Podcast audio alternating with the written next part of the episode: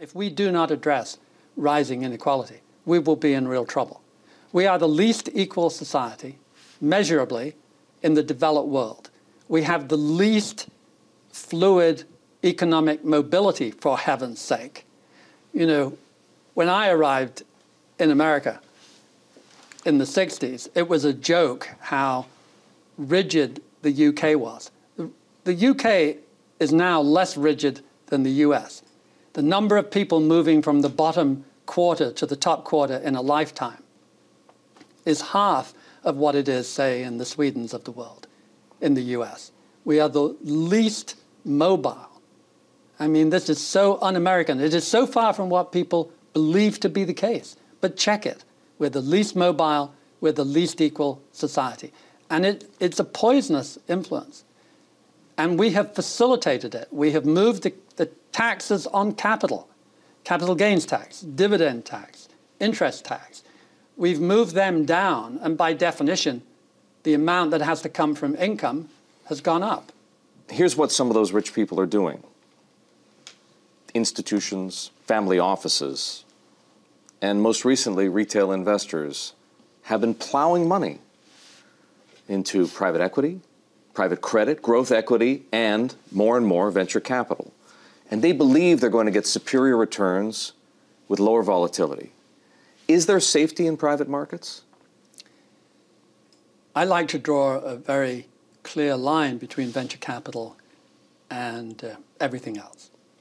Uh, private equity is just another form of money management. Um, you, you are shuffling the existing pieces of paper around. If you make money, someone else loses. And, and to do it well is exciting and, and useful for your clients.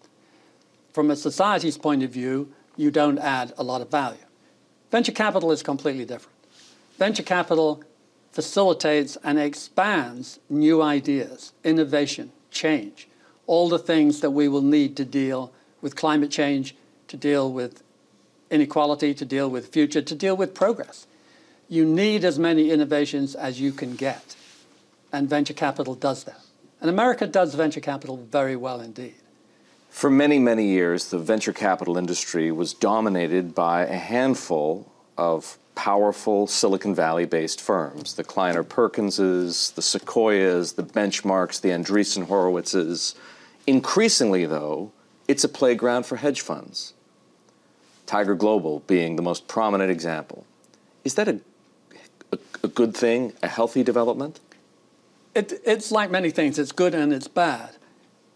The bottom line in climate change in particular is that the sums involved are colossal. Trillions of dollars have to move. And yes, I think uh, there's something to be said for Simon Pure specialists in venture capital who do terrific research and they, etc. But in the end, we need money. So we welcome, I welcome the hedge funds. I welcome the new people who make investments very quickly on very light uh, research. And, and of course, there's a bubble element to all that.